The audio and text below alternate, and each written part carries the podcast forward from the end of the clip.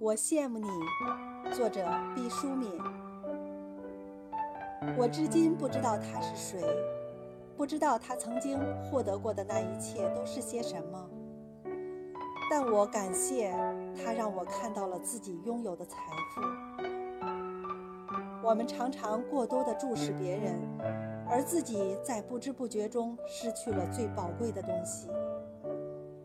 人的生命是一根链条，永远有比你年轻的孩子和比你年迈的老人。我们每个人都有自己的位置，有一宗谁也掠夺不去的财宝。不要计较何时年轻，何时年老，只要我们生存一天，青春的财富就闪闪发光。能够遮蔽它的光芒的暗夜只有一种，那就是你自以为已经衰老。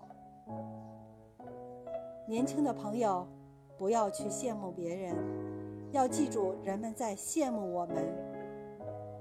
选自《预约幸福》。